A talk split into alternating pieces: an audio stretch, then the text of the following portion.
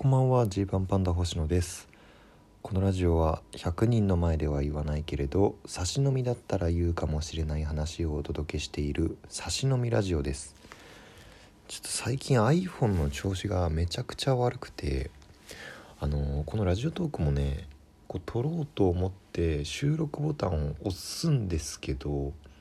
収録が始まんないみたいな。なんか音声関係のね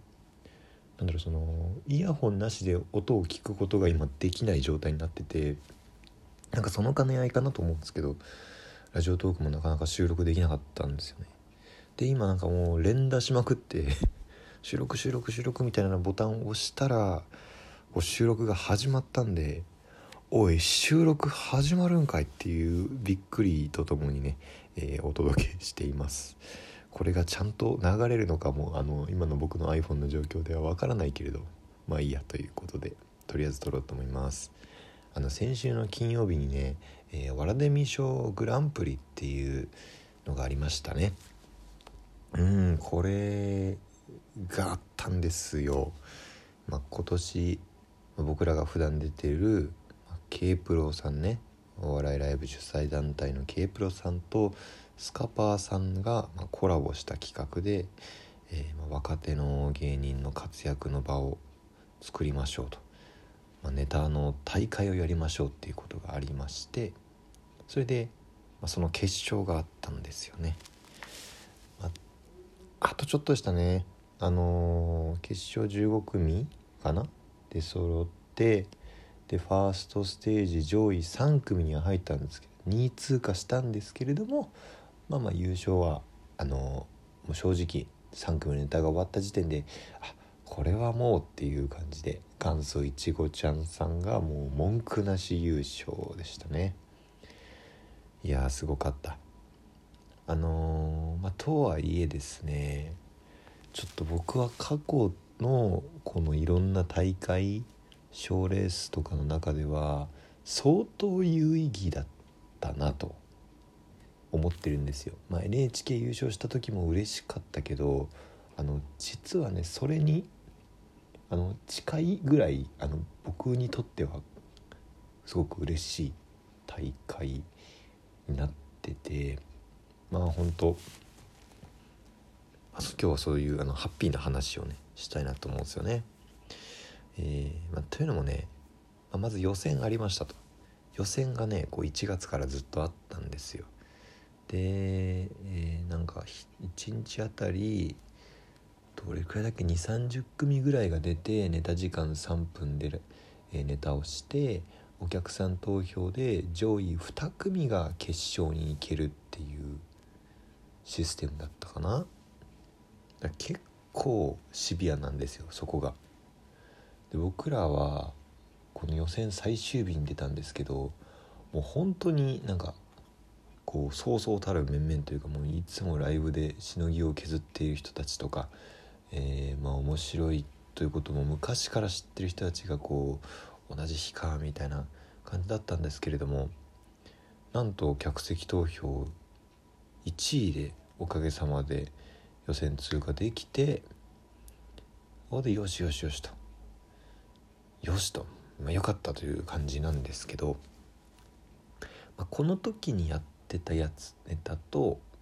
えー、決勝ワラデミー賞のその放送の決勝でやったネタが実は全然違うネタでしてでも大体の人は見てる感じ同じやつやってるっぽいんですけど僕らはちょっとここをこう明確に変えてやってみようっていう感じでねちょっと挑戦をしていたんですよね。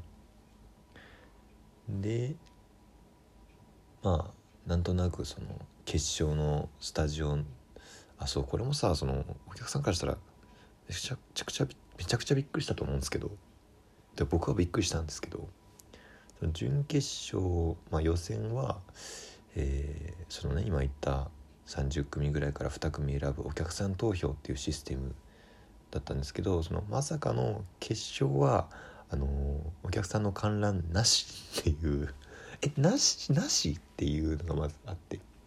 そのスプークスっていうね配信媒体で、まあ、配信をすると。あまあ確かにそうかと。これはそもそもスカパーさんとのコラボでそのスカパーにそのを見てもらうとかっていうその足がかりにしたいわけだからお客さんには配信で見てほしいのか。なるほどと僕はこう思いまして。えじゃあどうなるんだ？当日と思ったらほんとスカパーの社員さんがえー、10名ぐらい見に来ますとマジ？そで大丈夫って正直それ思ったんですよ。聞いた時。あのだってそのテレビの賞レースの観覧とか普通100人とかぐらいいてでまあ老若男女問わずまあまあちょっと正直女性が多いかなみたいな印象はあるけども。まあでもそれでこう高く盛り上がってやってるところ。お客さんが10人ぐらいでしかもスカパーの社員さんで審査員がそれに対してめちゃめちゃ豪華だなみたいな。バファローゴロ A さんとかスピードワゴン小沢さんとか純一ダビントソンさんとか U 字工事益子さんとかもすごい面々で。この人たちに審査してもらう。でなすなかにしの那須さんとかも MC 側にいてこのそうそうたる芸人がいる中に芸人手だれの芸人5人対スカパーの社員さん10ってすげえ割合だなみたいないろいろ思ってたんで結構なんだろうなタイトな、えー、スタジオ。まあそんなに広くもないのでギュッとやりましょうっていうことだったみたいですね。でも始まってみたらすごくあったかくて審査員さんも結構笑ってくれて嬉しかったな審査員さんの笑い声がネタ中めちゃくちゃ聞こえてきて。それも嬉しかったし、まあ、スタッフさんも結構笑あの和気あいあいとやってくれたんで結果ね出てみたら、まあ、そんなにそのやりにきなみたいな感じじゃなかったんですけどまあでも僕らのネタ選び的にはこう至近距離系のネタというか、うん、で最近ちょっと自信がある3分にできそうなやつをやりました。半年前1年前の自分たちだったら絶対にここでこんなネタをやらなかったなと思うんです僕は。ギチギチっとこうカチッとやってこういう設定でここでこのフレーズでとかいうことを決勝になればなるほどやろうとしていたと思うんです僕らは。なんですけどそれがこうちょっとずつ変わってきたところがあってでまあ金曜日に関してはそれが結構いいようになったんじゃないかなって思ってるんですよ。だからまあ今ねその僕らの最近を知ってくれてる方は本当にここ最近のネタの感じと昔のネタの感じが全然違うので、まあ、昔っていうかね別にそのここ最近もそういったネタもやってはいるんですけどその予選でやってたようなネタと決勝でやってたネタは雰囲気が全然違うのでこれが今後どうなっていくだろうっていうところで自信は持ちつつもこう大丈夫であってくれよっていう思いがあるっていう感じだったんですけど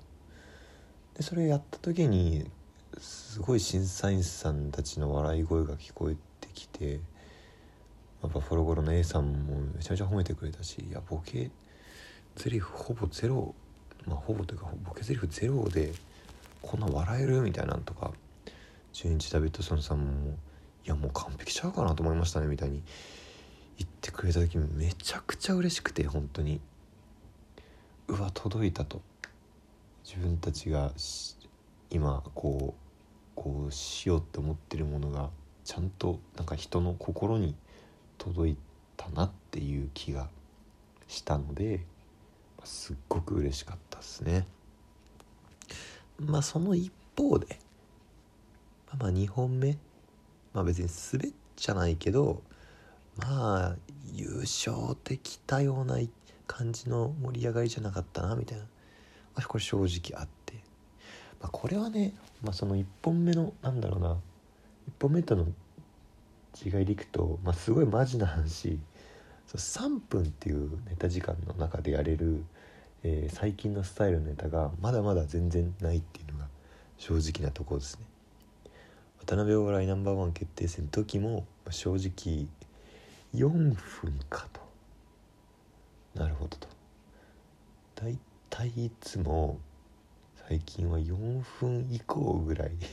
もうなんなら5分以降ぐらいがピークになっているネタが多かったんでこれを縮めてこの尺の中にいい感じに収められるかなみたいなことで苦労してたんですけどそれがまた3分ってなるとっていうところでよりねこう、まあ、正直2本目によりねより盛り上げられるようなネタを用意できてなかったのかなみたいな、まあ、あのネタも多分本当まさにちょっとバファローゴロの A さんに言われた感じなんですけど本当5分とかでやるともうちょっと伸び伸びやれるとこがこうギチッとやりすぎたかなみたいなね反省はありますけれども。まあでも本当それより何より正直僕は1本目ですごい高得点が出た時にあこのネタで高得点がもらえるんだっていうのがすごく嬉しかったんです今までいい点数もらったことありがたいことにいい点数をもらったみたいなことが結構ありましたけどなんかその中でもすごくこう勇気を持ってやった一歩で高得点が出たっていうのがね本当嬉しかったなっていうお話です。ちょっとこれから是非見守ってくださいこの先。あのスプークスぜひ見てくださいね。お開きです。